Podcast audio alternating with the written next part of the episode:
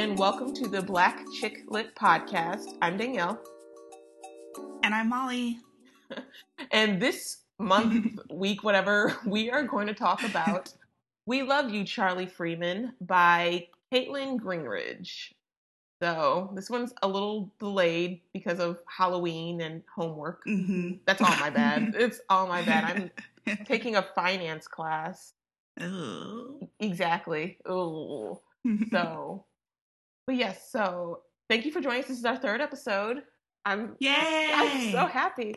So now we can like put it on iTunes and other podcast platforms. Look for us. Tell people. Tell your mom. She'd love us. Moms love us. So right moms now, that's like us. our biggest demographic is moms. so um, let's get into it. So as I said, this book was written by Kaitlyn Greenidge. It was originally published March 8th of this year, so it's still relatively new. Not as new as Another Brooklyn, which we read last month, mm-hmm. but still relatively mm-hmm. new. And it is her debut novel. And we were talking about how, unlike Another Brooklyn, which I feel like I saw everywhere on Twitter and all the book rag and all the book stuff. I have not seen much about We Love You, Charlie Freeman. It's been kind of quiet.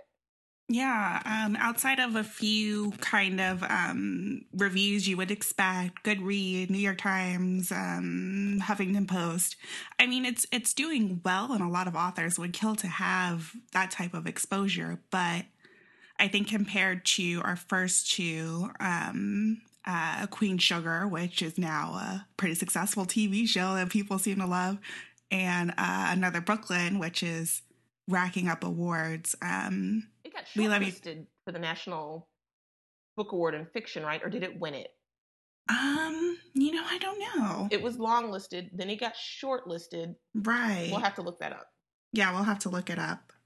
Um, sorry, I didn't mean to interrupt. Go ahead uh yeah so it, it, it has good exposure but it, it maybe isn't as making as much wave as the other two that we've reviewed right um there was someone who tweeted us on twitter at monica reed said i heard the author talk about this book during the national book festival can't wait to hear what y'all thought so she is getting out there and working the circuit so maybe it'll mm-hmm.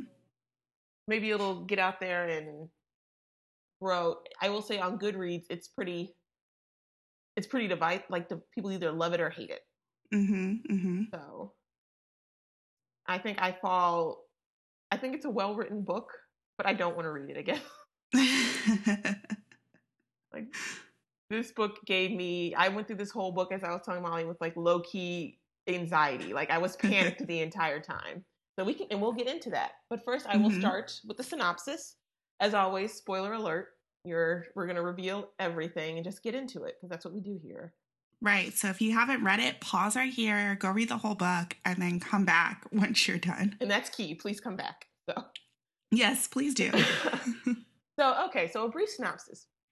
It's 1990 and the Free fa- Freeman family, consisting of mother Laurel, father Charles, eldest daughter Charlotte, and youngest daughter Callie, have signed up to take part in an experiment with the local Tunnybee Institute.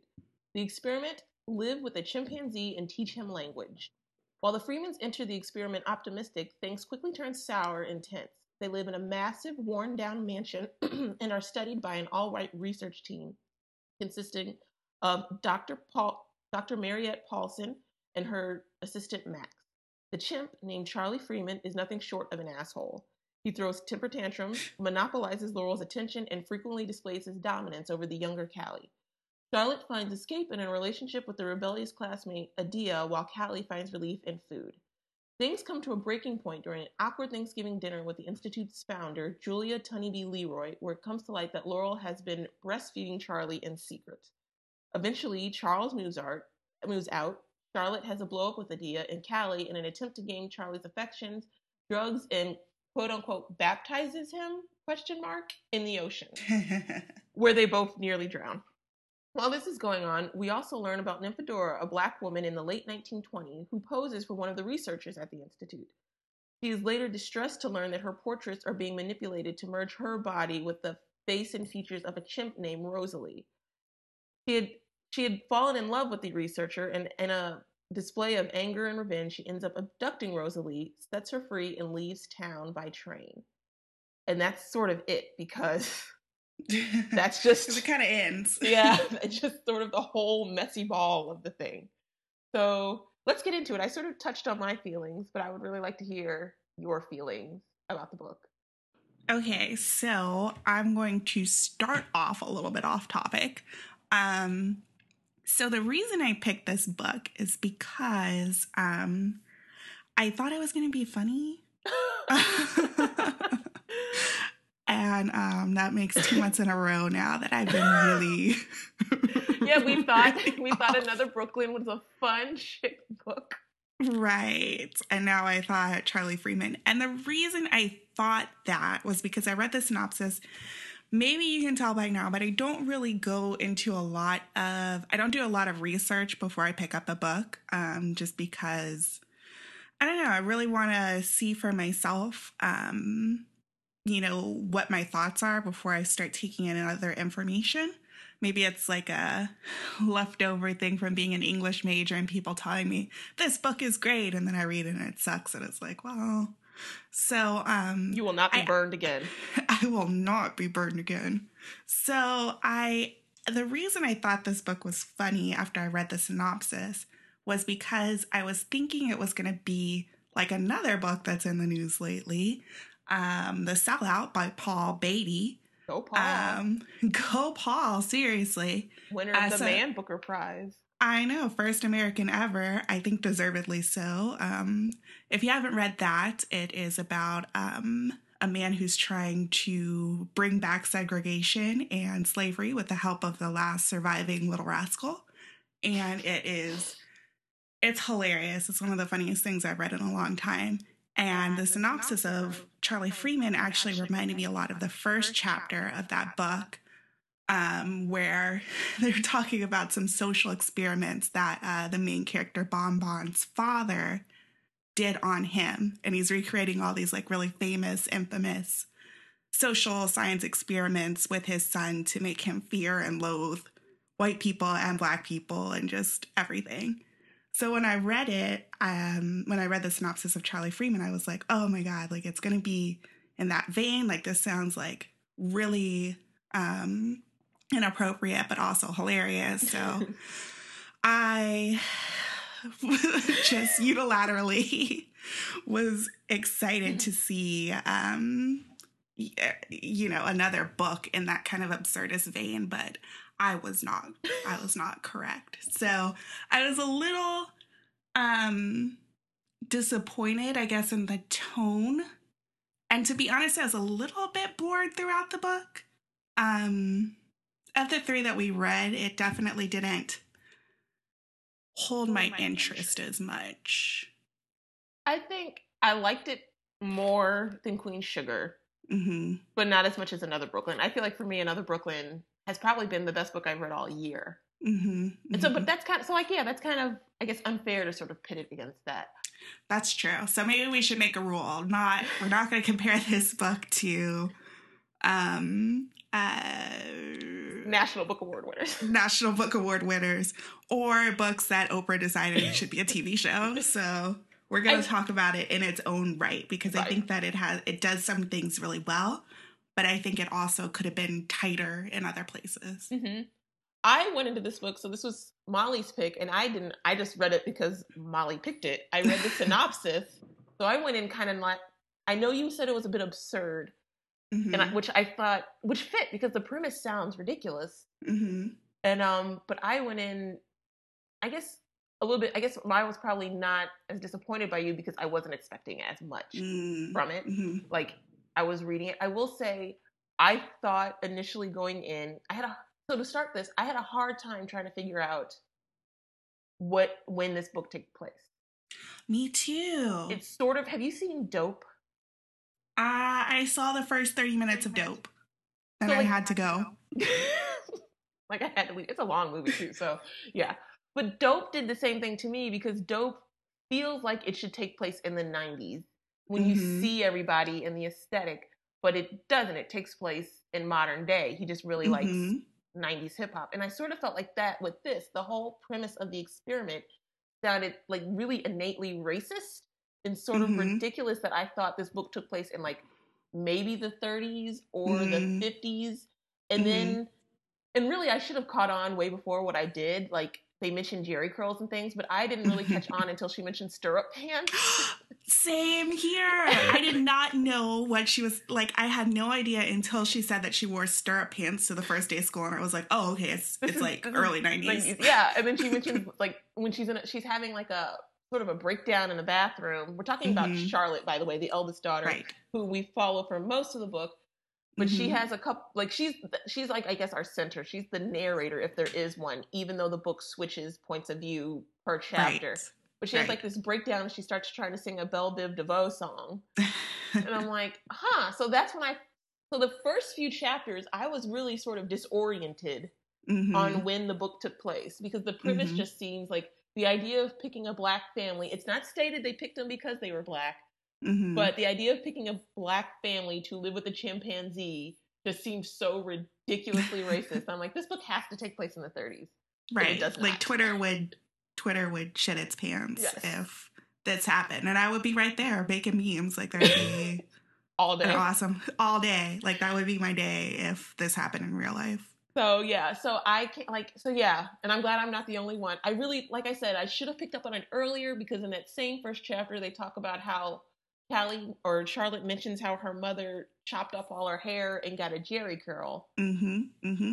But hey, Yeah, she didn't say like she got a the big chop or she had a TWA. She says she chopped it, got a Jerry curl, and that I think is like a little hint, like, hey, this is where we're at. But you know, I missed it. It I missed it. We all have our things. Stirrup pants is mine. so. stirrup pants. Yeah, I had stirrup pants. I loved them.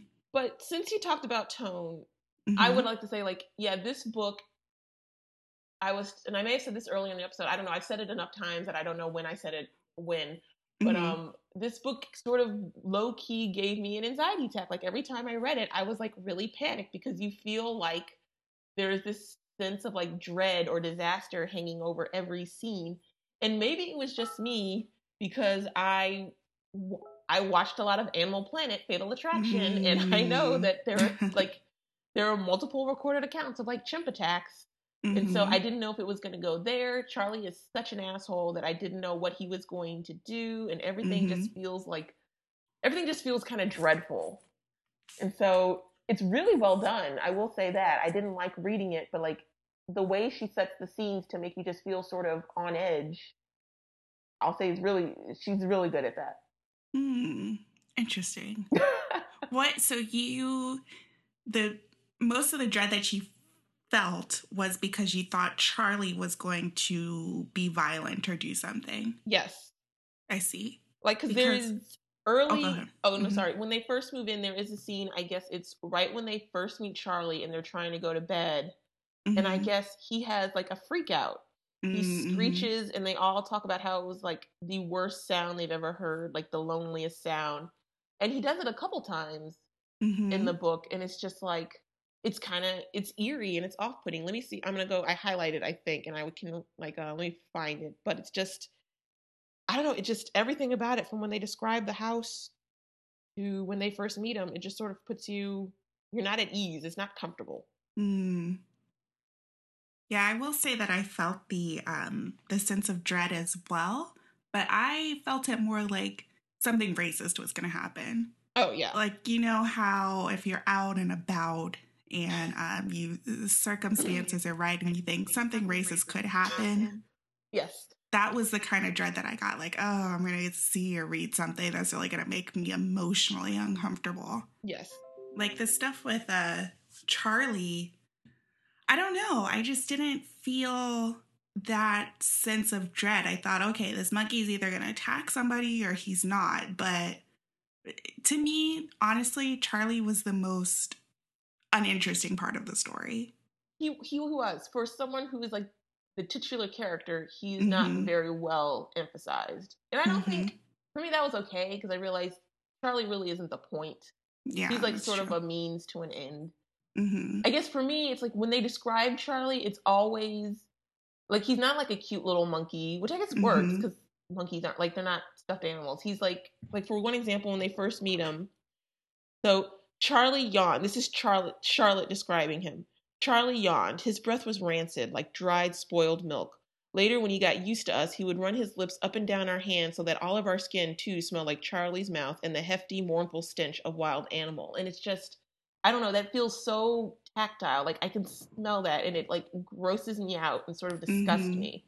So Mhm. every time, and the scent of like his breath and of rotting food comes up a lot whenever they describe the animals. And it's just sort of, it stays with you and it just sort of, oh, made me shudder. I did feel what you felt in all of Nymphadora's scenes. Ah. When she was posing for the researcher, I'm like, he's not as well. I, s- he sells himself as a very like, I love black people. I want to show everyone that black people are great people and all these other things. But I felt like it was very disingenuous and like he would later Right. come out and like do something either through malice or through like extreme like condescension, do Mhm. something that would be super racist, which he does. Which he did. Yeah. yeah. So that's where I felt that.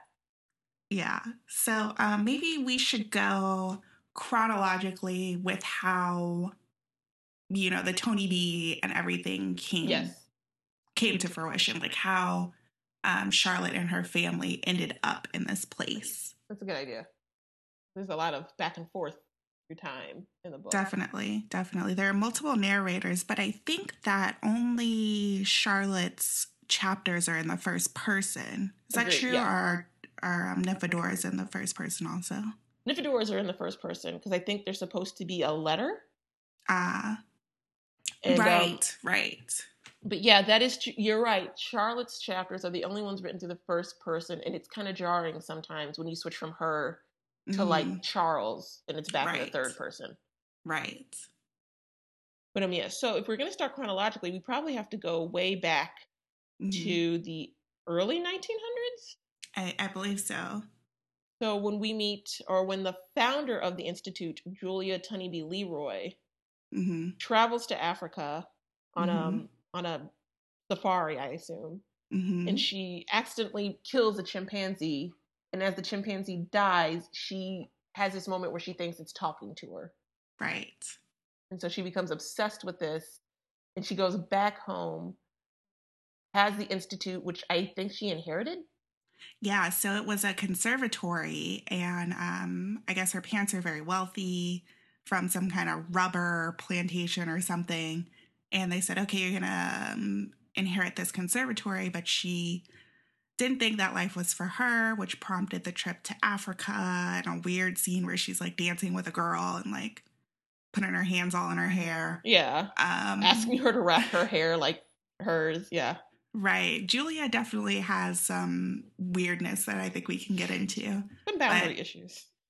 and, and boundary issues.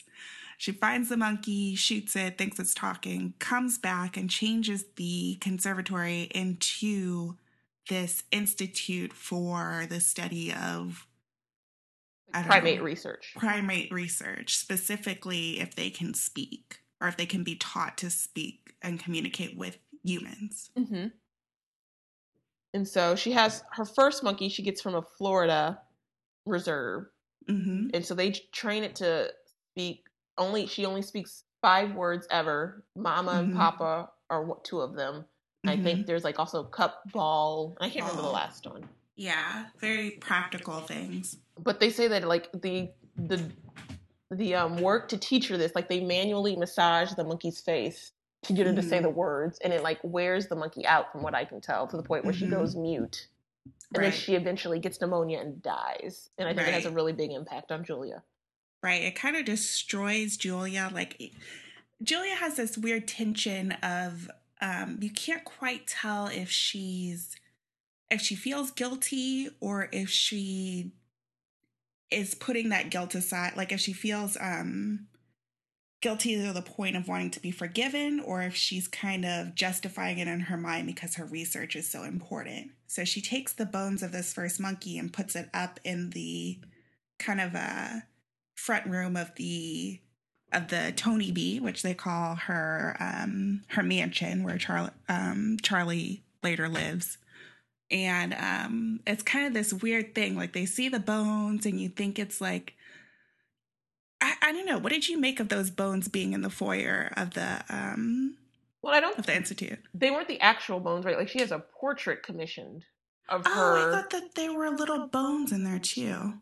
Well, I think because at one point she has them out, but then like she gets worried about them, so they get put away. But she has a portrait commission Right. because there are frequent scenes where the characters, like mainly Charlotte, walks past them and like she's creeped out by Mhm. this big portrait of this woman with bones in the background. And I think part of her fear is that the bones were either human hmm or like um just some specimen who died there in the institute, which is true.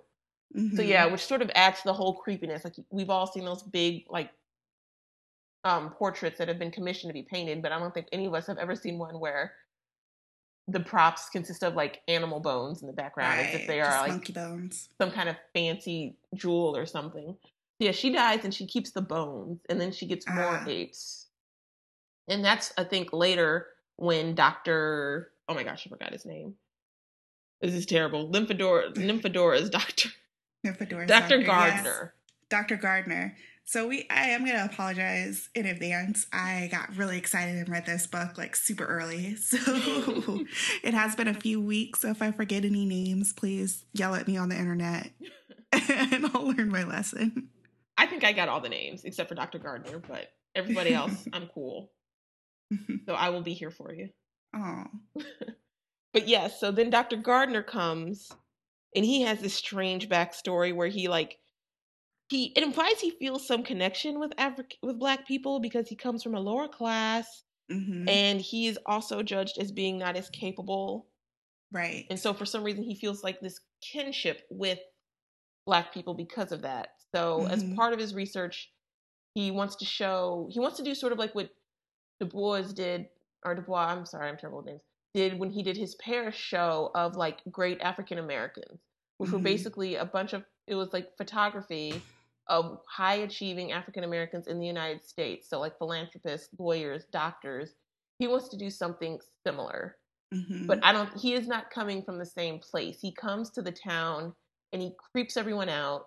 He follows the children and draws them while they're playing, right. which is how Nymphadora meets him. Some hmm she's part of an organization called Stars of the Morning, hmm and they sort of select her. I'm assuming because she's the only one who's not married and has no family, and like so she gets caught. Like she has less to lose by. Thought it was because her mother was like the head of this That's right. organization before she was. Like her mom has all these big plans for Nymphadora, and I actually really like the descriptions of. Um, it's kind of this culty offshoot of Christianity where um, women are separated from men, and the women are in a group called Star of the Morning. The men are, um, I think, Saturnite. Saturn. Yeah, Saturn. What is it? Saturnites. Yes, Saturn. Night. Saturnites. And so her parents um, lead each um, leg of this organization. And they kind of set Nymphadora up to be like the special snowflake, be the chosen one, be the one who's going to take over this group, um, which essentially runs this um, uh, black neighborhood, um, the segregated town, um, and this count in this all white county. So they're setting her up with a lot of power, but it seems like her mom's really um, hanging a lot on the fact that she's going to get married one day, that Nymphadora is going to get married to really successful guy. So they're like spending all this money on her and stealing money from the congregants.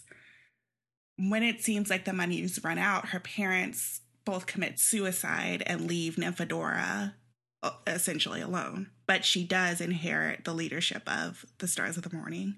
Okay. So okay, so Nadine must just be another. There is another star of the morning who seems to be presented as not exactly an antagonist, but she is more. She's just sort of she.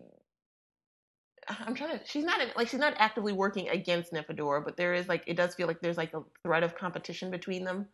Right. Um, and yeah. I I think that this mostly because all of these um Nymphadora segments um come up later you realize it's a letter that Nymphadora was writing to explain what happened. And I think that um kind of the weirdness we feel towards the other women in the town is actually Nymphadora's own scorn toward them. Like I think yeah, I think that she always felt like she was better than everyone around her and she just kind of looked down on people, and that came through in the telling of the story. And that's also really interesting because so after she talks to Dr. Gardner, he sort of convinces her to pose for him, pose mm-hmm. nude.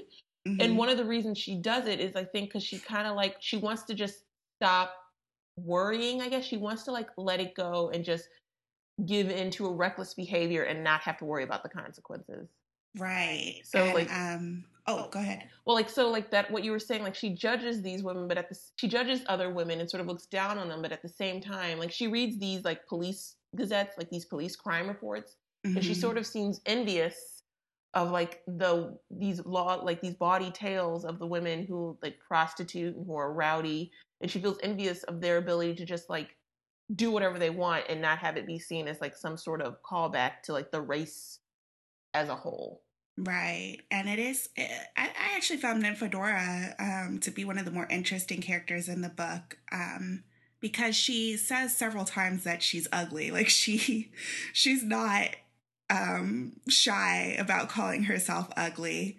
Or um, homely, I think is what she said. Or homely, yes. She was a beautiful child, but it did not really translate right. well into her adulthood.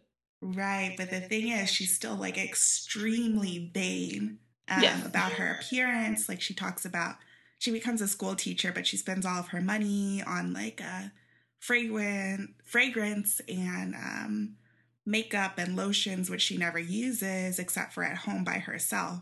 So there's this part of her, I think, because she actually was in, um, they talk about how her picture was taken um, for the Paris show, and she was like held up as this exemplary example of um, a young black girl, but how all that potential kind of fizzled out. Um, but the the vanity and the superiority complex never went away. And I think that that's what really drew her to Gardner when he was like, Can you pose for me? And she was like, Of course. Like, I, I should be if you're talking about like, he kind of sells it as, Oh, I want to like um, really portray African Americans in this very positive light. I want to show the best of the best. And because she has this idea in her head of who she is, she's like, of course. And I think that blinds her to a lot of the weirdness that Dr. Gardner is doing, some of the red flags that might have saved her down the line. Yeah.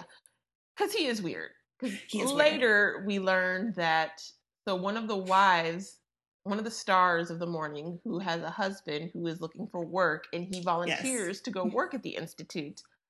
And it comes back that while he's there, Dr. Gardner drugs him and has him an- have, have him answer like really strange questions. Like he'll hold up a card with two shapes and ask him to point out which one is the sin mm-hmm. or which one is the mind of God. Mm-hmm. And then after another incident, he says he swears when he leaves, he sees another researcher asking a monkey the exact same questions. Mm-hmm. And so there are just these reports of busload of men from Boston. The book takes place um, in Massachusetts. Um, busloads of men from Boston being brought in, and they are described as leaving. And I think Nadine says it humiliated and broken down, like something mm-hmm. from them mm-hmm. had been taken away. So he's kind of weird. But despite all that, Nymphadora still falls in love with him. And yeah. is surprised, she surprises herself, I think, by falling yeah. in love with him. Yeah, because he's, you know, giving her chocolates and talking about how perfect her body is and sketching her. And I think really essentially just giving her that attention that she craved for so many years. Um, and that kind of dilutes her better judgment. And I think he knows that, to be honest. Yes. And like he laughs at her jokes and he's sort of mm-hmm. like, he gets her to reveal her secret morning star name, which is Nymphadora. Right. Her real name is Ellen Jericho. Mm-hmm and like he gets her to reveal she is Nymphadora.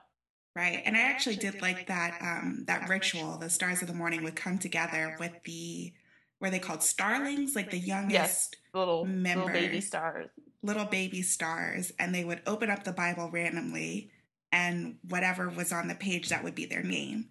So Nymphadora opens it up and she reads the passage, but there's a misprint in the Bible um, and the name comes out Nymphadora, and her mother scandalized that she would have such a sexy name, but Nymphadora really loves it and takes to it. And that's what she's called Um, and that's how she refers to herself in the letter. Mm-hmm. So, so all that, and so eventually she discovers that because she Nadine sort of pushes Nymphadora to go talk to him about the embarrassing work that he's doing on the men.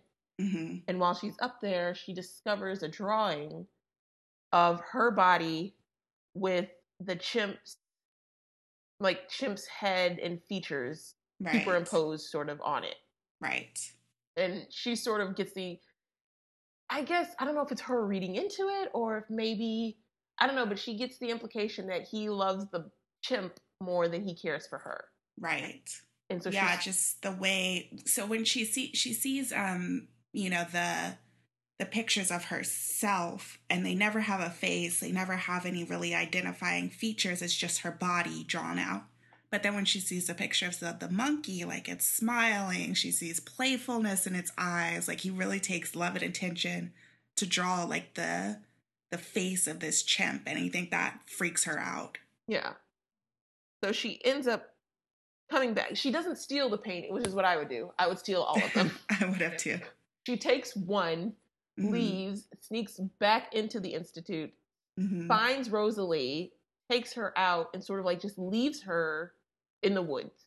Yeah, like they go and they like cuddle in the woods, and then she leaves her, and then she There's a hops on a train and goes. There's a lot of weird cuddling in this.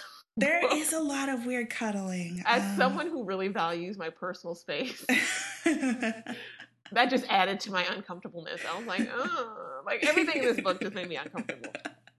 Ugh, the monkey's breath, the hugging it, the sleeping it, the breastfeeding it, everything. yeah, maybe that's a good a good way to describe the tone, like uncomfortable, like oh, I don't like that. you know? Yeah. And like you can't say it's not poorly done. Like I think Right. that's clearly what she was going for. right. But it's like, ah. But yes, so then she sets her free and she leaves town. I think she goes to Cleveland. I can't. It's not. It sort of ends so abruptly, and she you don't read it as she gets there, so it's not that important. But she leaves town. Right. Though I do know that in a different earlier in the book because we we read this letter and what happens to her pretty late in the book. Earlier we hear some talk about Dr. Gardner and we hear that he left and went to I think Cleveland and they find out later that he killed himself. Um but they don't really explain if he found Nymphadora or if he was just torn up. Like they don't explain what, or if he was found out with his experiments, because um, I don't think that while they are experimenting still on Black people, they are not doing these particular experiments that they did before. So I don't know if he was disgraced and they shut that down, if it had something to do with Nymphadora. Like we don't really know what happened there. Right. And I'd like to say, like, all of these experiments do not seem at all based on any type of scientific, like, they're, they're not Right. scientifically sound. Like, I don't know what's going on. And it's never really explained. That's the other thing. Like, she just wants to teach monkeys to learn and Right. So- to learn to speak. So, so let's, uh, so let's go, I guess, from that, let's jump ahead to the present, quote unquote, to the Freemans. Oh, I think that there's one more thing we should talk about, which is which I really want to hear your thoughts about, um, which is uh, uh, Charlotte's mom Oh, God. yeah. and her why she learned sign language. Yes, we sort of skimmed over that. The reason the Freemans are selected is partly because they all know how. They, I think the father does. He never does in the book, but they all know how to sign. Right. And, And, Laurel um, started it. Mhm.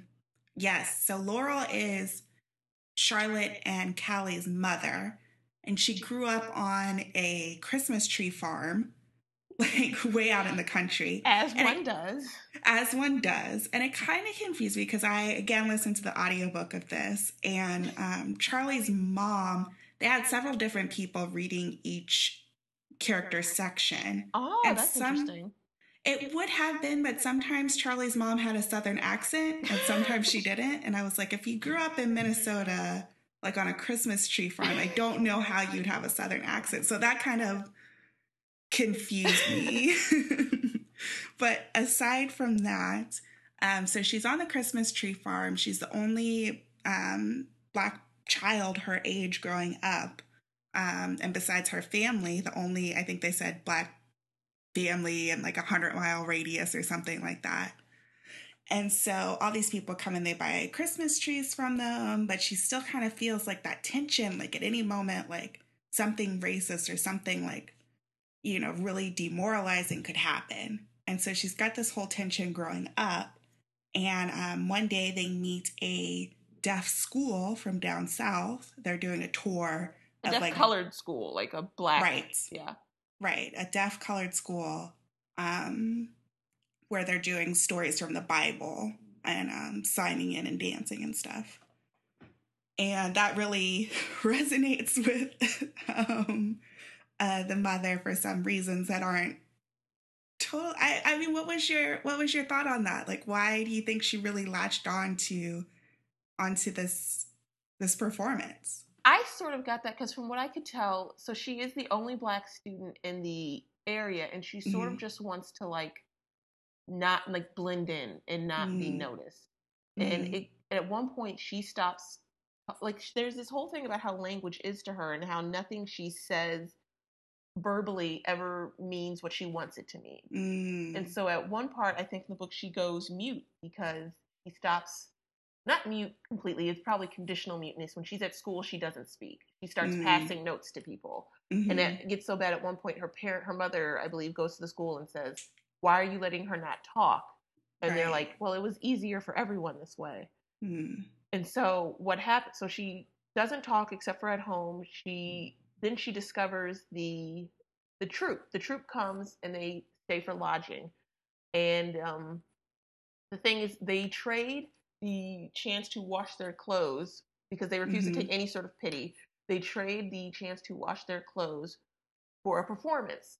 So when Laurel sees this performance, I think the signing, like it resonates with her, the ability to communicate without words. It seems to, Mhm. she seems to, she feels more as herself when she's signing than when she's speaking. And so from then she gets sort of like obsessed with it and she starts learning Mhm. signs and practicing. And I think that's, it's that idea of it's it's quieter. She can say what she means, and probably the fact that there's probably no one else around who can understand Mm. her. So it's sort of like her own thing. I think that sort of played into it. Mm. That's interesting. So I sort of got that. This whole book for me is like just es- people finding different ways to escape Mm. problems.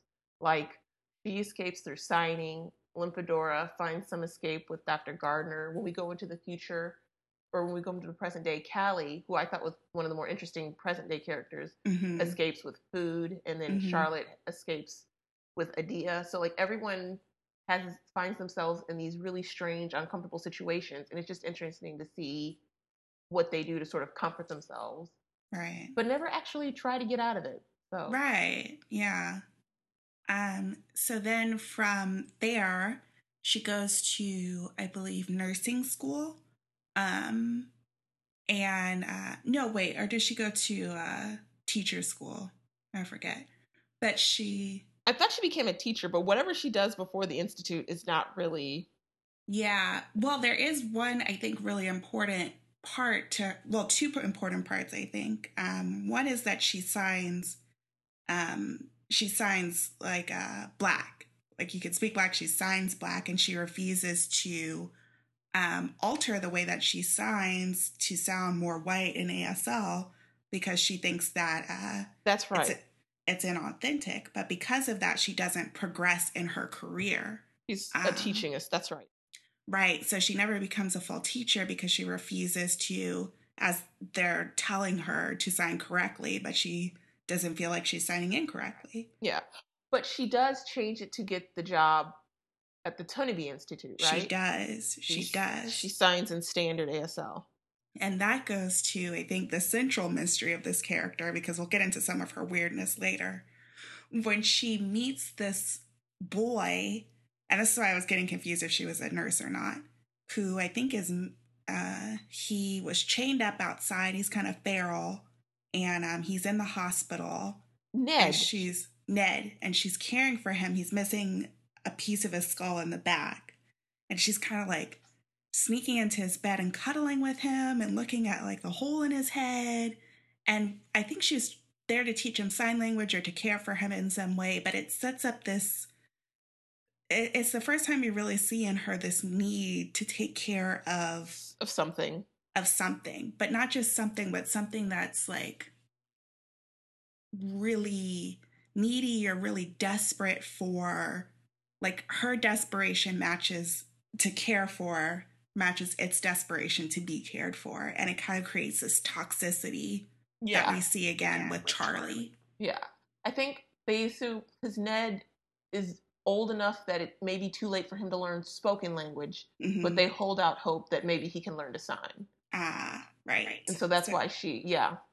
Yeah. So- yeah it's just laurel to me and i'm glad we're getting in the present day because i think that's where the most of the mess is and Mm-hmm. right laurel to me as is every adult character in this book just terrible at making decisions right. terrible terrible makes horrible decisions with her life and her entire family right and it's just it's And kind of painful to watch I don't know why. Like that's why I really wanted to get into her backstory too before we talked about her because I don't know what is she looking for what is she looking for. Like she has these two daughters um, that desperately need her. Like Callie desperately needed Laurel to Yeah. to help her in this situation. Um, but she kind of puts all that aside. She puts her marriage aside to be with Charlie in this really kind of upsetting way. You discussed earlier that um, Charlotte finds her breastfeeding Charlie. He's always like hanging on her, like he's got spit all over the place. He's urinating. He urinates on um, Charlotte's Charlotte's sweater. pants on her sweater. yeah on the first day of school on the first day of school, and instead of like like uh, washing it yeah, she kind of sprays it down with something. Um, and it just like that that need to protect and nurture doesn't transfer to her own children. Like it's uh, Charlie's using it all up. And I don't understand what what why, you know? The breastfeeding scene. So there is a scene where Charlotte walks in on her mother nursing, and I think it's nursing. Okay, so let's talk about biology for a quick second. if you are not currently, if you had not currently been pregnant and or lactating, can you just like spontaneously start lactating? You know, I Because don't if know. not, if, if not, not, he was just there sucking and that was that makes it even Ooh.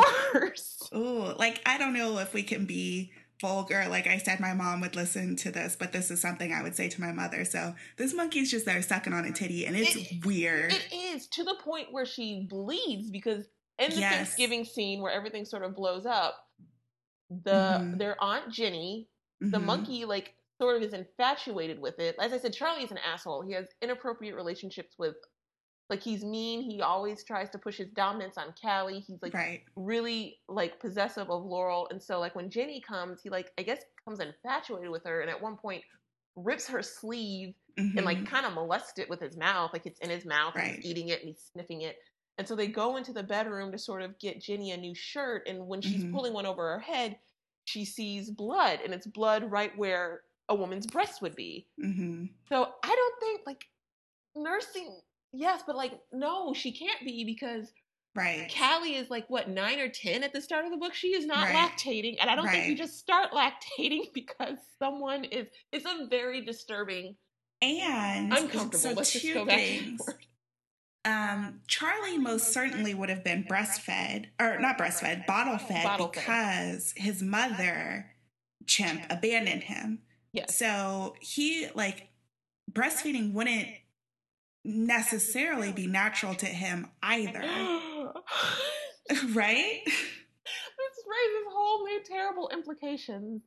And um, the scene, I will say, the scene where Charlotte finds out about the breastfeeding was pretty terrifying. So she hears like a weird noise or something, or she wants to go in and look at Charlie in his bedroom, and all the lights are off, and it's real creepy. And then she kind of looks in the corner, and there's a shape, and she actually sees her mom Like hunched over. hunched over Charlie the monkey and it destroys her. And that's kind of the break for Charlotte. That's kind of the point where Charlotte is like, hmm, I think I'm going to spend more time out of the house. Yes. Um, so, It's- yeah.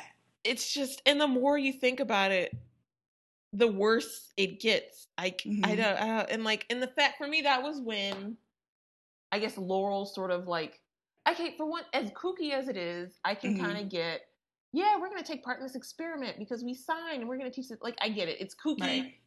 But it's still within the realms of like, okay, you're just really enthusiastic about ASL. When she was trying to like, when she was letting that monkey suck on her breath, Right. like you have crossed a line. You've And- crossed a line that that I can't understand why you crossed it. Like I don't understand what what's what's up with the monkey, Laurel. What's up with it? I don't.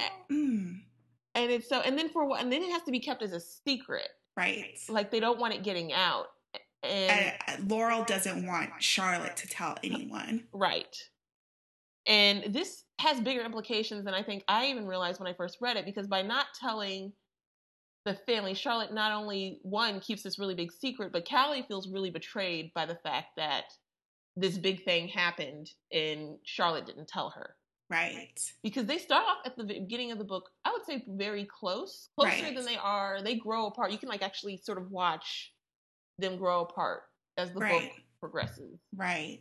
And part of it, I think, is a normal older sibling, younger sibling. The younger sibling doesn't quite understand, like, um, okay, you know, what's a teenager? Why is my Right. best friend now being so shitty to me?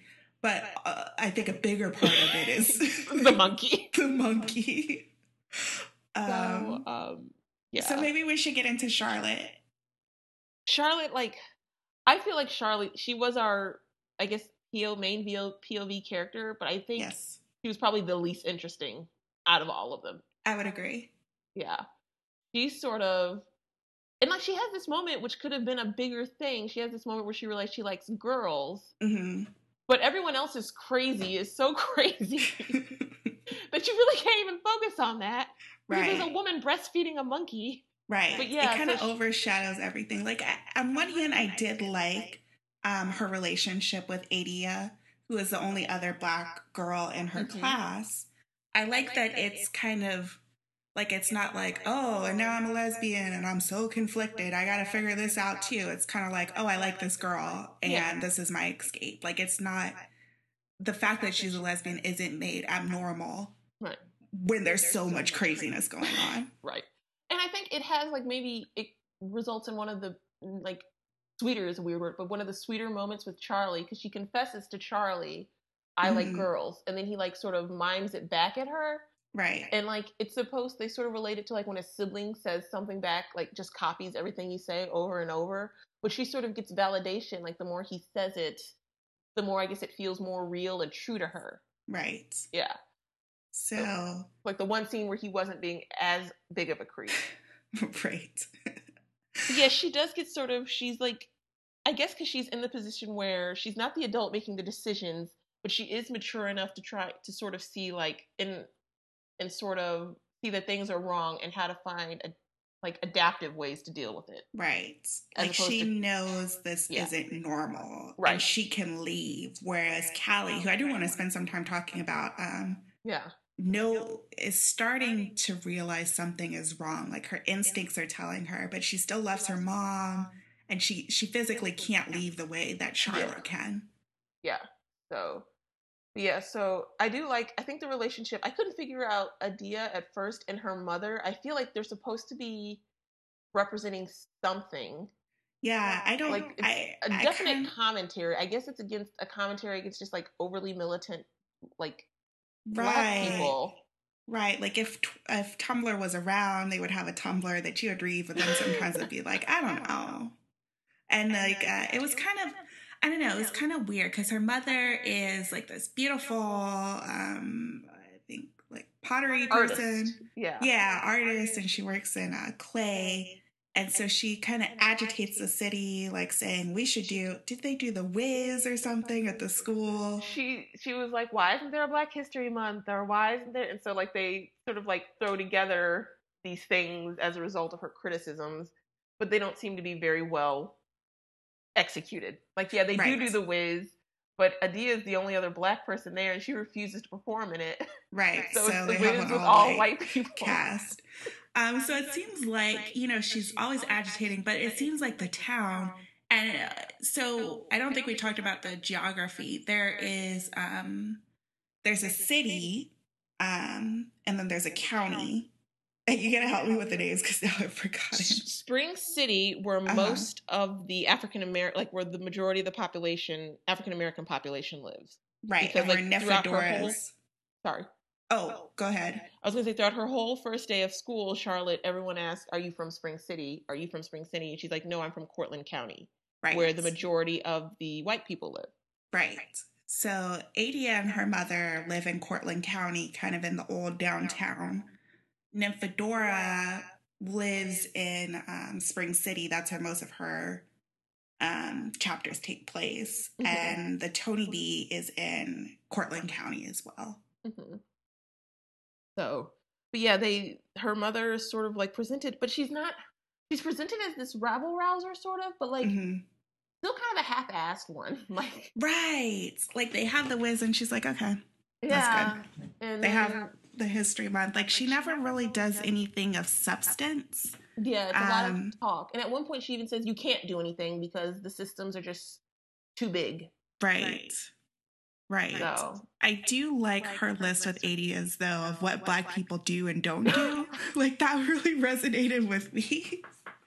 oh, I love that one. Black people like I felt very valid. Black people watch Star Trek apparently. right, right. And it was I don't know, that just reminded me, I don't know if you have this experience too, of um, being a kid and um, there being all these rules of what black people did. Right. And if you fit into these rules, like you were black, even if you weren't. And if you didn't fall into these rules, um, you weren't you're black, Oreo. even if you were. Yeah. Right, you're an Oreo. And it just brought me back to, I remember at my eighth grade graduation, um, you know, I was at a predominantly black school and uh, we were practicing and this um, this mom was there for the graduation the practice and there was the one white girl in our class and she was like, Oh, so oh, you're white, huh? And the girl was like, Yeah. And she's like, But you're not like white, white. And the girl was like, No. And then the mom was like, Spell ghetto. And so she said, G H T T O. Oh. And so the mom was like, That's right. Black people don't put the E in there. And I was like, I was like, What? like, I'm like, was, and it was just like all these rules that you knew and I still sometimes will say like, oh, you know, I don't eat mayonnaise because I'm black. Like black people. Oh, I didn't. Mayonnaise. That one, I I did that. Yeah, don't eat mayo. Sorry, that right. one also hit me personally. Right. So it was kind of like I just I would have liked to see more of that in there. Um, just some touch points to keep me sane throughout this book. I think that reminds because I did have because like Charlotte sort of talks about like when they ask the music question, what music do you listen to? She right. talks about how like she always fails that test, right? Which I thought was kind of funny. Whitney Houston was too white apparently, and right. the oldest stuff her parents listened to, like Sly and the Family Stone, right, and other stuff was too old, and so yeah. And then she says like Prince, and that's kind of on the fence answer. And for a second, I was like Prince, like you can't like Prince, but um, I guess it was 1992, so I'm like, right. I don't know, like what was what was everybody doing then? I gotta think. I don't know. It, it I was does... way into Pokemon that year. 1990, I was three. I, I have no recollection of what I was doing. I think I was like watching Barney. Like, you know, I wasn't too culturally aware at that point. exactly. I will say though, the whole idea of like what black people do, this is like my favorite this is my favorite quote of the book and I highlighted it and it was uh-huh. um when Nymphadora was talking about how her parents committed suicide. She was like, have you ever heard of colored people killing themselves? And over money too, as if a colored person has never been broke before. and I was like, like that was a genuinely funny line. I kind of loved it. Yeah, like, it reminded me of that that Chris Rock skit where he's talking where he talks about where his mother, um, whenever she never gives money to a homeless white person, he's like, no excuse for that. Like, so yeah, yeah I kind of like that. But yeah, Charlotte Charlotte, I guess, was more. She was probably meant to be like our anchor. Like I think so. Everyone else is going crazy. It allows us a chance to escape the narrative and do something relatively normal because the relationship she has with the D is kind of cute. Right. And yeah, she's kind of teaching her to sign by like signing on her arm or signing mm-hmm. on her neck. And then, you know, it moves into like some more PG 13. Yeah. on her not bed because apparently beds are colonial. Mattresses right. are colonial. so Adia does just, not have a mattress in her bedroom because mattresses are colonial. So she just sleeps in like a tangle of blankets on the, on floor. The floor. yeah, Adia is definitely um interesting. Like I, w- I want to see more of Adia, but um maybe this wasn't the story for her. Yeah. I will say, like, their split at the end comes because Adia tries to draw like an ironic cartoon. Yeah, and she takes Charlotte, yeah, Charlotte does not get it, and I don't know if she takes a turn or she just honestly does not understand how painful the whole thing. Like, she's not living right. with the monkey; she probably doesn't realize how bad it really is. Right. But she draws this comic where everyone is like sort of caricatured to be very unflattering. They have buck right. teeth, like racist caricatures. They have right. buck teeth they have like nappy hair, quote unquote nappy hair. Right. They have like the big red lips. And she even tells Charlotte she had submitted it to run in the school newspaper. Right. But that the teacher said he couldn't run it because it was too offensive. It was too racist. And so Charlotte's like, why did you draw me like this? And Adia's like, oh, it's ironic. Irony so then her plan is like, well, let's just print out a bunch of copies and right. plaster it around town because then they have to answer for it. Because Adia really wants the Tony Toneybee to answer for like their racist experiments that right. they did in the past. Right. And how like the experiment they're currently doing is possibly also kind of a little racist. Yeah. Yeah.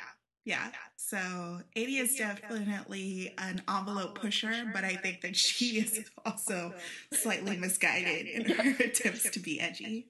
You know, the more we talk about it, the funnier this book may have actually been. That's true. That's true. It's like a everything is very subtle. Um, like a dark book. humor kind of thing. Yeah, yeah. Callie's story was not funny though. Callie's story was heartbreaking. Like this is where I really wanted to take their mother and just say, "Girl, what? Like, like look, what are you doing?" And as a girl who was a fat child, so Callie finds relief in food to the point where she gains a lot of weight. And as mm-hmm. a child who was a fat child, and it was like still sort of a fat adult, but I'm not as fat an adult as I was fat a child, uh-huh. if that uh-huh. makes any sense. Like it was painful to read Callie's yeah. story. Like like there's a scene after the blow up at the Thanksgiving when Uncle Lyle, who is the only adult in this movie. Yes, we will get to Uncle Lyle because he was my hero in this book. where like he is like sort of berating Charles, his brother. He's their paternal uncle. He's mm-hmm. like, Callie has gained all this weight, and it's like I've been in that situation where you have like extended family members talking about your weight, and it is like mm-hmm. when she mm. rears back, I was like, oh my god, like yeah, yeah. So it was heartbreaking. Yeah, and Callie. oh, go ahead. Go ahead. Well, Callie also seems between the food, like she comes home after school and she eats. They have yeah. a whole cafeteria because it's like a research lab. Right. she eats like sugar and raw hamburger. Yeah, just raw meat. And the like the descriptions are just so vivid. Like this is probably the part that really stuck out when she's down in the freezer and she's like putting the raw meat in her mouth and just like talking about how like essentially she's just empty. Like her sister yeah. has left her, her mother's gone crazy, her father's distant, and she's trying to fill herself up with food. Yeah. Um, and she's being like physically abused by Charlie, who's like biting her and scratching her and pulling her hair out. And no, like none of the adults that seem like they're supposed to protect her have really done anything about it. Well, so I have two things on that. One, she eats the raw. I think she also secretly wants Charlie's affection. That's why she mm. eats the raw mm. hamburger because he smells the meat on her face, uh. and then he ah. comes and like sort of kisses it off of her, which again disgusts me. Right. And then um, so she wants Charlie's affection, because at the same time, as she gets bigger, everyone, I guess it's probably out of shame or like out of like not knowing what to do, they start, her family members start ignoring her, mm-hmm. like sort of like trying not to pay attention to it. And the researchers start overcompensating right. by complimenting her all the time. Right. Which right. just makes her more uncomfortable. Right. Yeah, Callie definitely has I think the saddest story overall, like even to the end, which we can come back to. But it, it just kind of just seeing her, you know, her confusion and her isolation just really made me like, oh my god, this isn't funny. Like this is really depressing. Get it together, um, Laurel. Get it together, Laurel. But you know what? You know who shares, shares the blame is their father. Because oh, Charles. Charles. So Charles also sees what's going on um, and he he's a teacher at um, Charlotte's school. And I actually really like the scenes where he's talking about his students and how you know some of his students like him. And he's talking about like the only male black male student at the school, Hakeem. um, Hakeem. um, and uh, Come on now, how many Hakeems were there in the 1980s? Let's be real. I mean, I can think of a Hakeem in Empire. he would have been born in the 90s and he would have been a baby. Yeah. So, um, yeah, it's just I didn't get him. Like, I feel like I know nothing about. I don't know what his motivations were. I guess. I guess did he just go along? He wanted to get closer to nature, and I feel like Right. that's why he sort of married Laurel too. Right. liked the idea of this black woman who like grew out in the like away from the city and was like mhm. in tune with nature and stuff. But other than that, I'm like, why would you let this woman bring your daughters? yeah, because he seemed really affectionate toward his daughters. Like he seemed to really love them, but he kind of had this helplessness that I don't think was really there. Like I think it was just like he was like, "Well, I'm going to go along with what Laurel said because I'm going to go along with it." Yeah. though, you know, I know that this is wrong. Um, so he has he has fewer chapters than I think the others. Um, but he does have a couple POV chapters um, where he discusses things. And then after, um, I guess now we should talk about the Thanksgiving scene. Um, Yes. Because that kind of prompts a, a few big changes into the secondary characters. I would probably Um, call that the book's like, when it's revealed to everyone that she's been breast Right. quote unquote breastfeeding. Right. That's probably like the big climax of the book. Right. And then Uh, we have I to guess deal maybe we should talk about the other two characters who are there very briefly. Um, three, there four if we Four. count. There's Uncle Lyle, the only adult with any sense. Right. Aunt Jenny, Julia Toneybee, Tony B Oh, right. I was appears. gonna say the two researchers. Yeah, and her nurse Nadine. Right. when I Surprise. was like, I would just like to say when that was revealed, I made a note in my book that just read ah. right. I was like, I was wait, like, what? oh my gosh. Because I'm like, wow, I did not expect that from her. Right. Yeah. So, So they decide to have Thanksgiving dinner together, and it's um uh the Freeman family. It's uh the uncle and his wife. It's Julia Toneybee and uh, Nadine, and then it's the two researchers, um, Max, who video, you know, is the videographer. He's taping everything, and uh, kind of the main researcher who's always licking chalk. And they never Yeah. explain what that was about. Like every once in a while, she would just like with a lizard, yellow lizard tongue, like lick a piece of chalk from her pocket. that's like, see that that added to the like creepiness, like because when they described her, Dr. Paulson is Dr. that Paulson. doctor, hmm and when they first introduced her, that's how they describe her. She has like this really dried, yellow caked tongue, and like that stuck with me Right. for almost the entirety of the book. I'm like, right. this, And Charlotte's like, what? Like she's looking around and her mom's like, don't just don't, don't you say anything? Don't, don't say anything about that. And it's kind of like, but why though? Like, why can't we ask her why she's licking chalk? So they're all there for the family Thanksgiving, and hero Uncle Lyle says, uh, I, uh, a little background on him. I guess he and the father have um, kind of like a um, competitive sibling relationship. Right, competitive. Seems normal. Seems like maybe uh, Charles is a little more resentful of the brother than he lets on, but um, you know they don't have a really combative relationship. So he comes and he's kind of like, "Hey, this is weird. like, what's going on? Why is there a monkey? Why'd you move here? Why are you putting your dog?" And he's like very open about it. like, Yeah.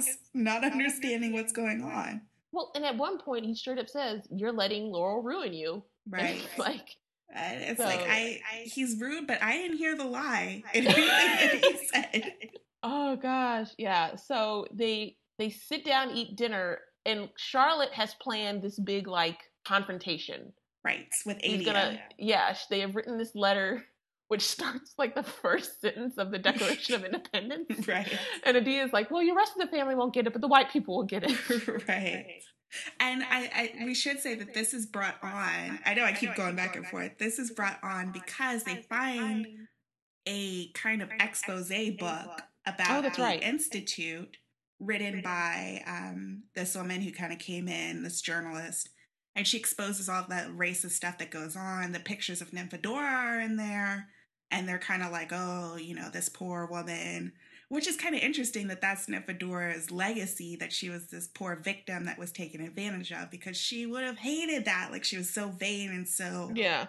uh, stubborn that that being her legacy would have like destroyed her. I thought. Yeah, sh So- yeah. She's presented sort of as like they didn't even give her a name; they made up a name. Right. But in actuality, it's yeah, Right. So, Yeah. um, uh, Charlotte finds this book and she shows it to Adia, and that's what kind of riles them up and makes them really upset. They write this letter for her to present at the Thanksgiving dinner because it's going to be so impactful. Mhm. But Uncle Lyle has. he sort of steals her thunder, He does. He totally steals her thunder. and so yeah, so oh god, and he sort of he basically accuses Julia like, why do you have my? He says it repeatedly. Why do you have my only flesh and blood Right. up here studying them as if they're just another ape specimen? Right. And Julia's kind of weird. Like she comes in some stained like pajamas or stained uh, Sweatpants. sweatpants with uh, Nadine, and the she's in a wheelchair, and she's again she's kind of apologetic, but she's also kind of like, "But what'd you learn? Like, is it working?" Um, I don't I don't think she's as apologetic. I think she just wants to be seen. One of the chapters in the book, if we may sidetrack, is like this really Mhm. long letter from Julia about like how she like I apologize to you African American people. Yeah, I apologize to saying you. African American people. You But must understand. And it's Yes, like, it's like the most condescending letter though. Like there's at one point where she talks about Dr. Gardner's research and how she wasn't keeping tabs on it, so there's no Right. way she can be held responsible for what he Right. did. Right. She, she wants, maybe guilt isn't the right phrase. She wants to be forgiven and understood, but she's making no concession or That no. she did anything wrong. Right. Like no admission of guilt, nothing. Like she doesn't want any responsibility. She just wants to be. But she, she also knows that she's done wrong, but she's in denial. Like if she didn't know that she had done something wrong, she wouldn't write a letter. She wouldn't be so, you know, accommodating while condescending to um, Charlotte and her letter. I think that she's just in such a deep state of denial about the racism that she's brought that she's kind of like, well, you gotta understand me, you gotta understand me, but I didn't do anything wrong. But you gotta forgive me because I kind of did something wrong. So it's like all these weird contradictions going on with her. Um, yeah, so she she's just really like it's back to those no boundaries. I think she just wants she does want to be respected and seen as this like figure, but she doesn't really put any actual work into understanding the people. Right. So, but yeah, Yeah. we we got a little sidetracked, but Charlotte has written this letter with Adia to like confront her. And she sort of loses her nerve because she's also confused by I think Julia's like a, like she Julia or she gets confused by Julia's apparent like lack of malice. But at the same Mhm. time I think she also realizes she's not completely like woke. Right. So so she sort of like chickens out and Uncle Lyle sort of just starts going in on her. Mhm. And that's where the whole thing sort of she loses control of it at that point. right. And at one point she does try to deliver her speech. like the dinner breaks up and the two men go into a room to drink and she like sort of follows them in and she has her letter and she's gonna read it. And her father's like, Charlotte, if you don't get out of here, so help me. And so she right. like they get kicked out. Right. And this is where Lyle really goes in and he's like, okay, I was trying to be polite before, but like, look at Callie. She's put on a ton of weight. Look at Charlotte. Like, she's barely around. She's trying to read this weird letter. Like, Your wife's are- breastfeeding a monkey. Your wife is breastfeeding a oh, monkey. Oh, wait, they don't know it at that point. Jenny discovers it. Jean, yes. So the wife, she's kind of described as kind of like, you know, stuck up. And, you know, I think they ask her what she's going to bring. She brings something else anyway. Um, so To be she's, honest, though, I would be her. Like, yeah. like, should I bring food? Worst person for Charlie to have attacked because she's not going to put up with it. yeah. Like, like, should I bring some food? I mean, I don't know what the monkey eats. but- Right. Potatoes. So um, after this, like the whole family structure kind of ruptures. Um, uh, Charles moves out. This is where prompts him to move out. I think they try to work at it, but eventually he's like, oh, "We need a separation." Um, I think that uh, the cleaving. He calls it the cleaving. The cleaving, right? Uh, because he doesn't want to say divorce. This is where yeah. a lot of his actual chapters start coming in. Yeah, I don't feel like either one of them really want the divorce, but I feel right. like they realize their wants are too too separate. He wants nothing right. to do with the Toneybee.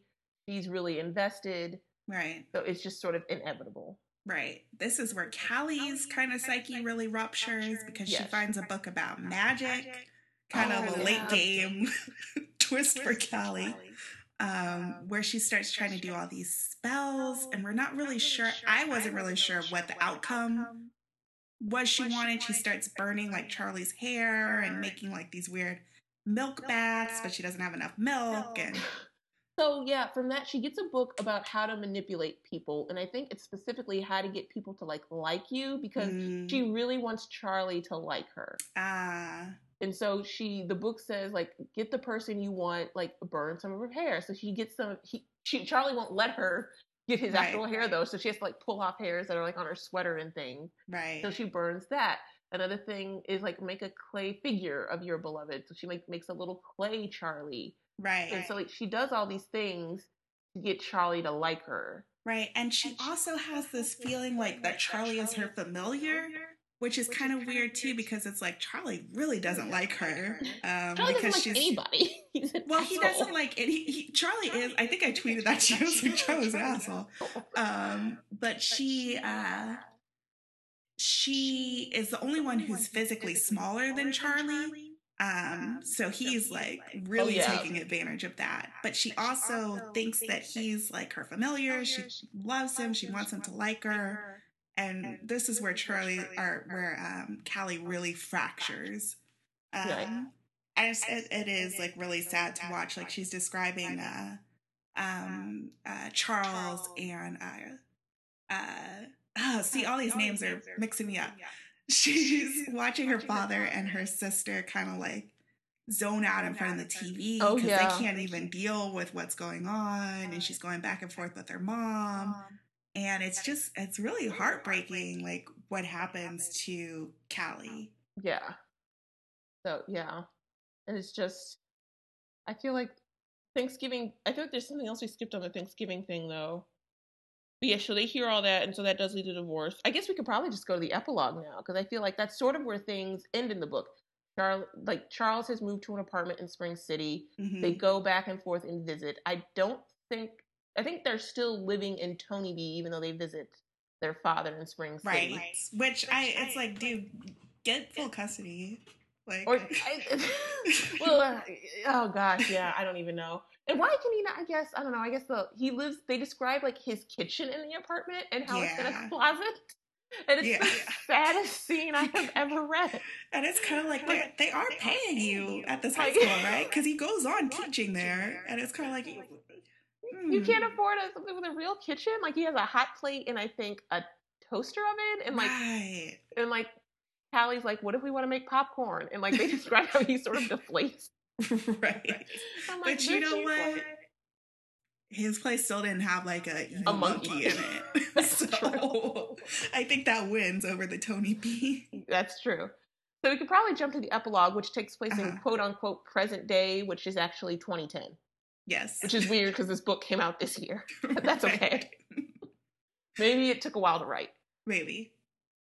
But um, so Charlotte is married and lives in. They all still live in Spring City, or not Spring City. They all still live in town. I don't know. Right, right. I'm not about to get into which sides of the county they're in, but they're all still live in town. Um, they Charlotte lives with her her wife Darla, right. who she met in college. Right. And so she's preparing to make this annual trip to see Charlie at the Toneybee Institute. Right. But again, it isn't quite presented straightforward because she's spending a lot of time talking about this box that she put a chicken leg liver. in or chicken liver. She put some chicken in this really ornate box, and it's like, what? What? Huh? And they talk a lot about that, and you find out, okay, she's married. I, am not quite sure what she does, but it seems like she's relatively stable um, yes. with her wife. Yes. She seems to be the more adjusted right person. Period. Right.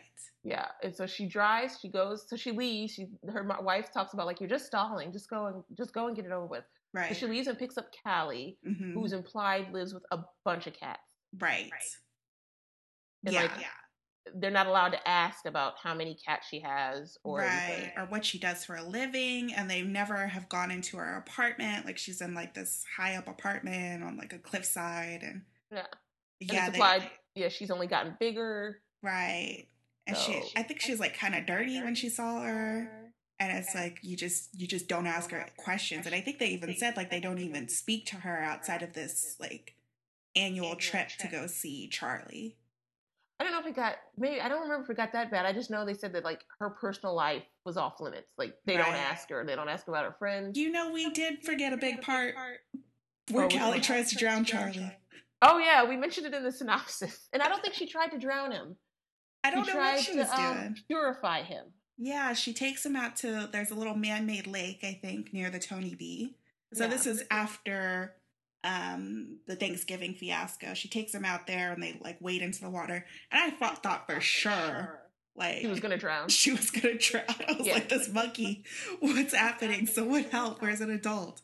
But um they fish her out, The they fish Charlie out. and that's kind of where the the 1990s stuff ends. ends. Yeah, after she tries to like, I put baptize in quotes because she's not Mm. trying to kill him, Mhm. and it's all part of the spell and the magic she's doing. I think she just wants to purify, maybe make him less of an asshole. Right. So Callie wasn't trying to drown Charlie, but Charlie seemed to be trying to drown, Trying to drown Callie. her. Yeah. Yeah. either out of fear of being in the water Or trying to get away. Yeah. Yeah. She's also wearing a giant cape that she had her mother make for her. I forgot about that.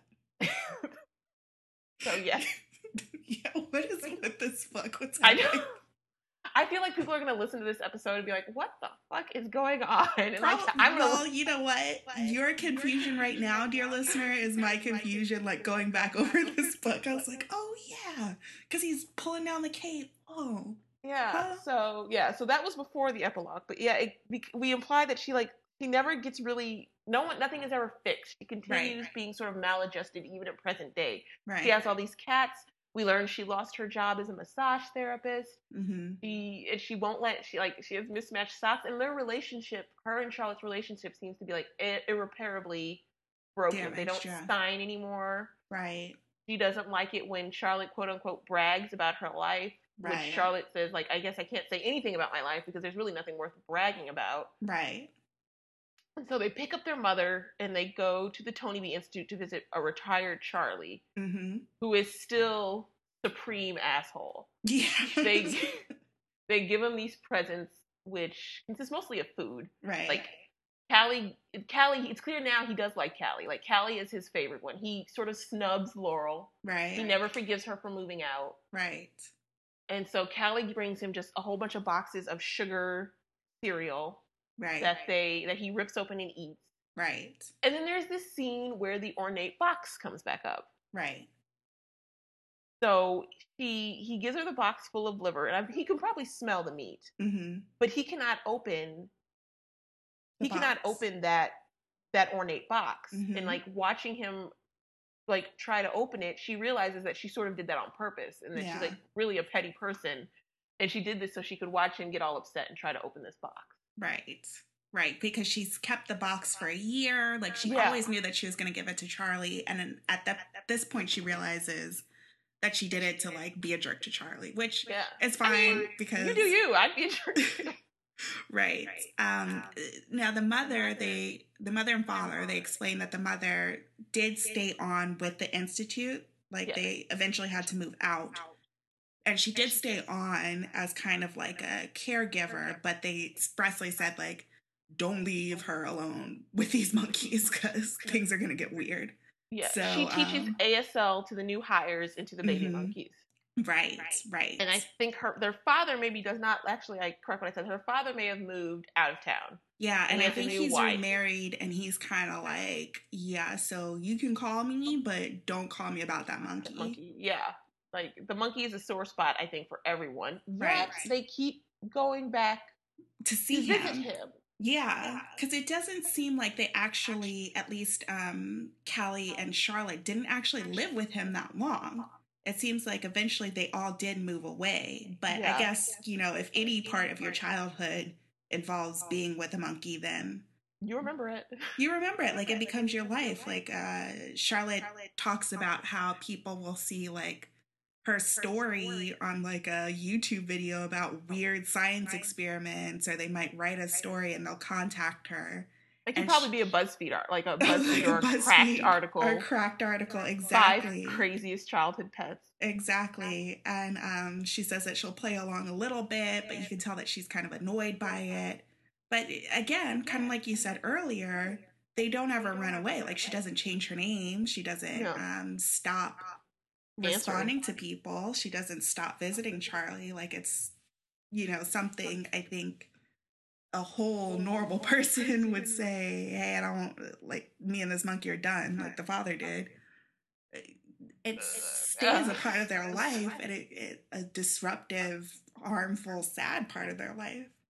And they keep, and like, it's just weird that they keep going back to it. But I guess, you know, maybe that's just a big metaphor for we all have big, crazy parts of our life that probably aren't good for us that Right. we still go back to. Right. Or how like racism, you know, is so um disruptive to your life and it's not something that ever really truly goes away. Like you can run away from it, you can run away from the racism in your own life, but you know, it's still gonna be there operating and affecting your life choices and damaging you no matter what what you do. Right. And and then so in the very end we learn Callie is actually has been saving up for years to Mhm. go to the Congo. And it's Mhm. implied that she's going to go there, work in a sanctuary, and more than likely never come back. Right. And Charlotte's kind of like, yeah, so I guess she's going. Yeah.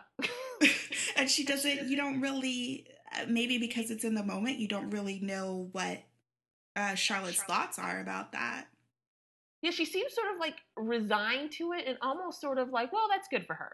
Like, right but is it? it's like is it i think i think callie needs therapy I do too. i don't think she needs Callie to go to the need an congo and intervention. disappear she needs an intervention like can we get uncle lyle back to talk to and say hey what but it's kind of like uh, maybe it's the thought that she has already lost Callie. Like she lost Callie years and years ago. So this is just like the final final piece of losing her, you know. Yeah, yeah. It's just, and that's the book. And That's the book. like- At, oh, at one point, um, Charlotte does read the the letters from Nymphadora and from um, Toneybee. yeah. Um, but she decides that makes things that will make things worse. Right, so she doesn't, doesn't really them. share them or anything. Um, sh- so Charlotte learns the whole story, or as much as we do, but she kind of says, "Okay." Probably for the that. better. Probably, Like I'm glad somebody realizes, like, hey, let's not let's not keep stoking this fire. Let's just let it. right. Let's let this lie, and let's Yeah. let you know my life be normal outside of this one weird bit. Period. Yeah, it's just. Whew. Yeah. This is like a really. I would like to go way back to the beginning. That Mhm. sort of like stayed with me, and like this is just a minor thing, but it sort of resonates with the whole book. I remember reading and being surprised when they're driving to the Toneybee Institute at the very beginning of the book that Laurel was driving and not Oh. Charles. Mhm. Because like it's kind of cliche in books that the dad does the driving. right. And like I think it's just kind of like yeah, that's how this whole book Laurel Yeah. drove this entire plot, and so it, Yeah. yeah. she would be the one driving. And Yeah. so that's a very minor observation, but it just sort of stuck with one that I was surprised that a Mhm. woman was driving, and I felt bad at myself, like women can drive.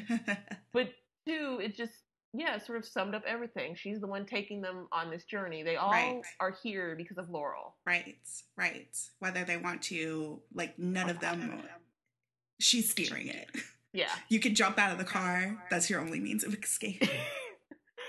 oh, oh my gosh, One this is our longest episode, probably because it's There's The a lot. I did want to, I know you just said it was the longest episode, but I did want to point out that um, uh, the author really did her research. Like, I really liked the historical touch points in the book. Like, she was Mhm. talking about the Black Motorist Guide. Um, she was Yeah. talking about the photographs from Du Bois. Like, there were real touch points in this book that I thought were really interesting how she used them. Yeah, I agree. Like, I don't think you could say this book is not well written. This book is very well written, and I think all Mhm. the uncomfortableness we felt was very purposeful. Like I don't Right. think she accidentally just wrote a ugly book. I think Right. she Right. wrote an ugly book Right. from the the start. Like that's what she meant to do. Right. And I so- just wish that some parts were a little tighter. Like I Yeah. think that Max and Paulson didn't really need to like you kept waiting for something to happen with them and it didn't. Yeah, they probably didn't need to be there. Um, But I, think guess we that- couldn't have Julia there from the get go. We needed Right. some Right. intermediary. Right. Um, I think that some of the plotting could have been a little tighter. Um, but I think, like you said, it's not a poorly written book.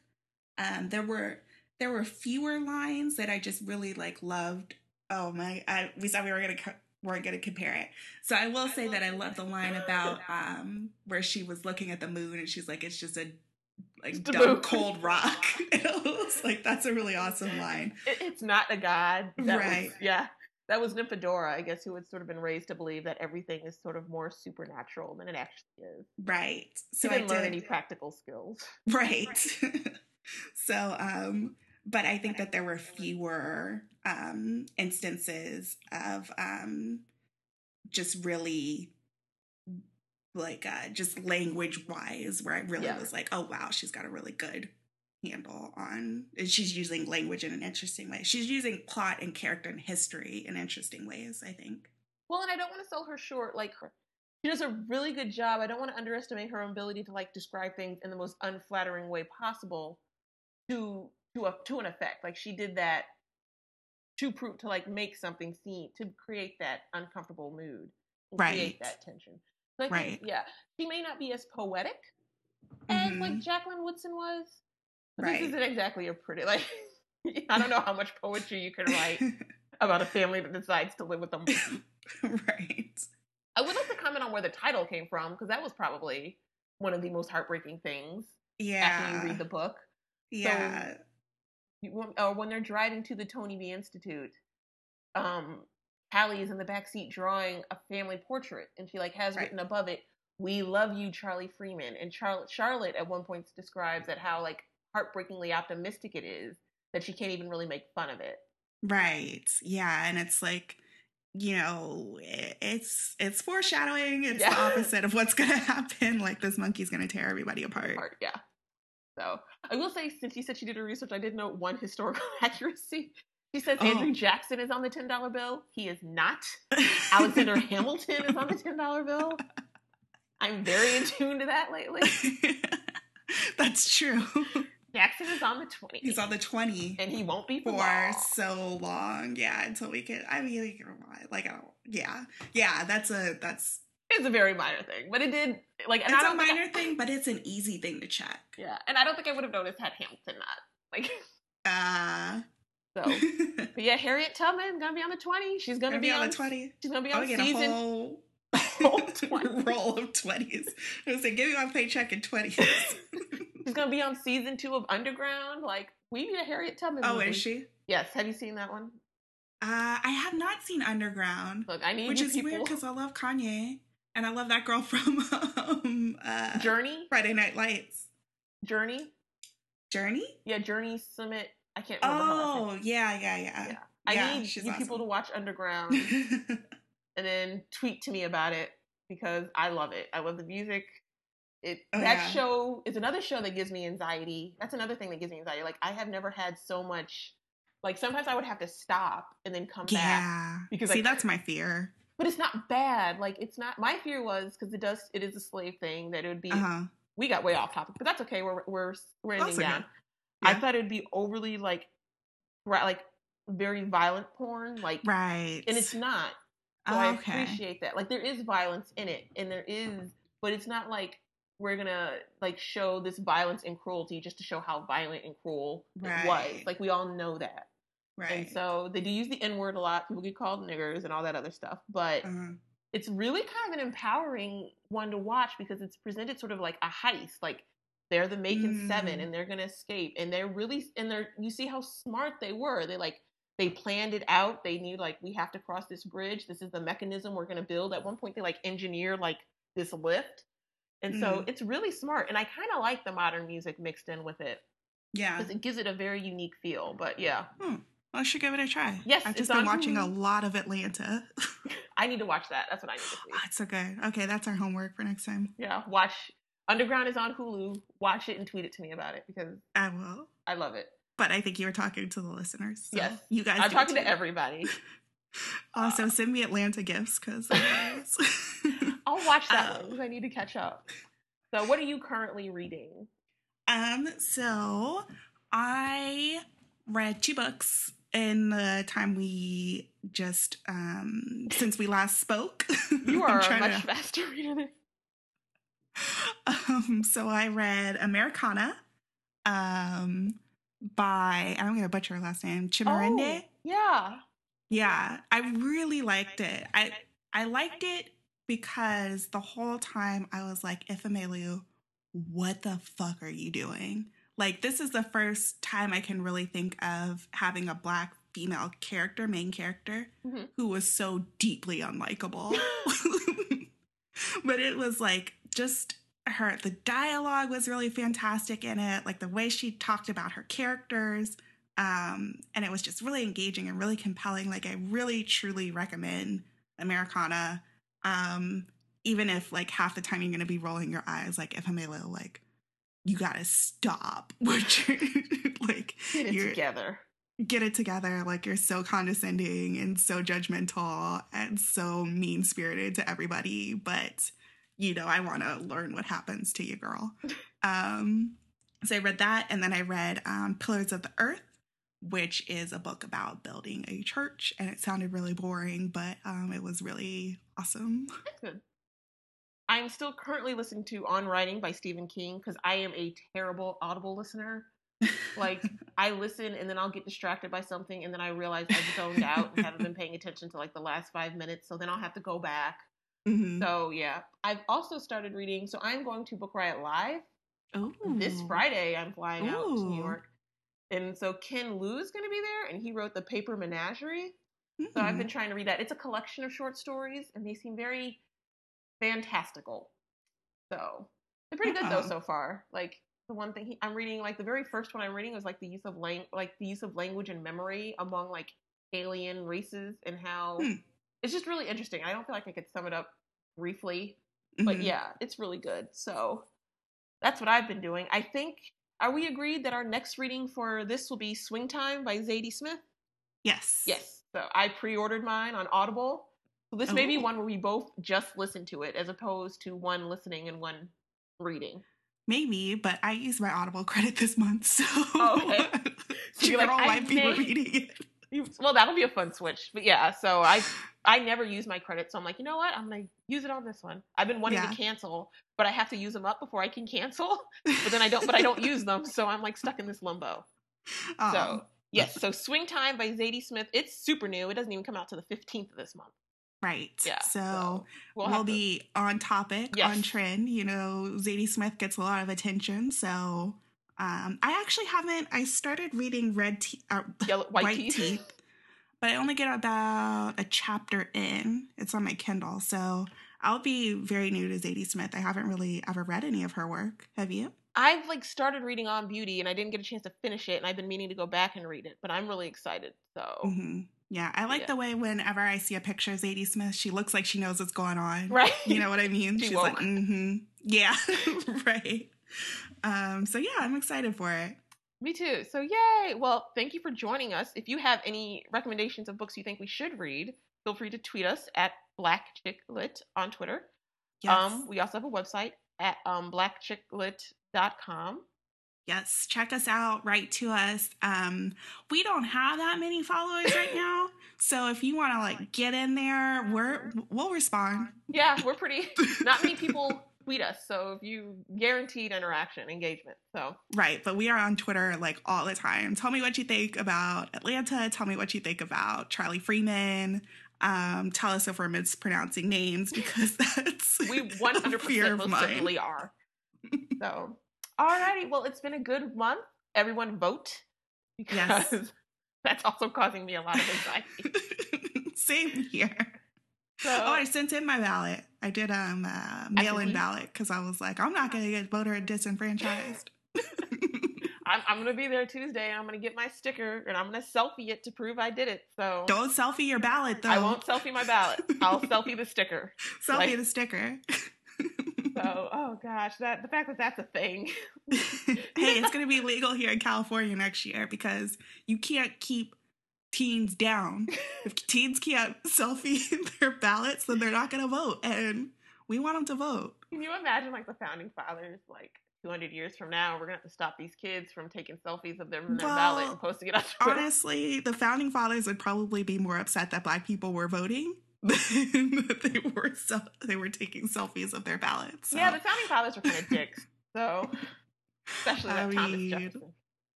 oof. yeah.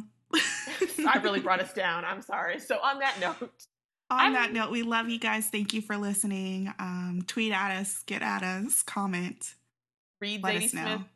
Read Zadie Smith, and we will be back here next week or next month, Month. to talk to you about it. Not next week because it doesn't come out yet. Great.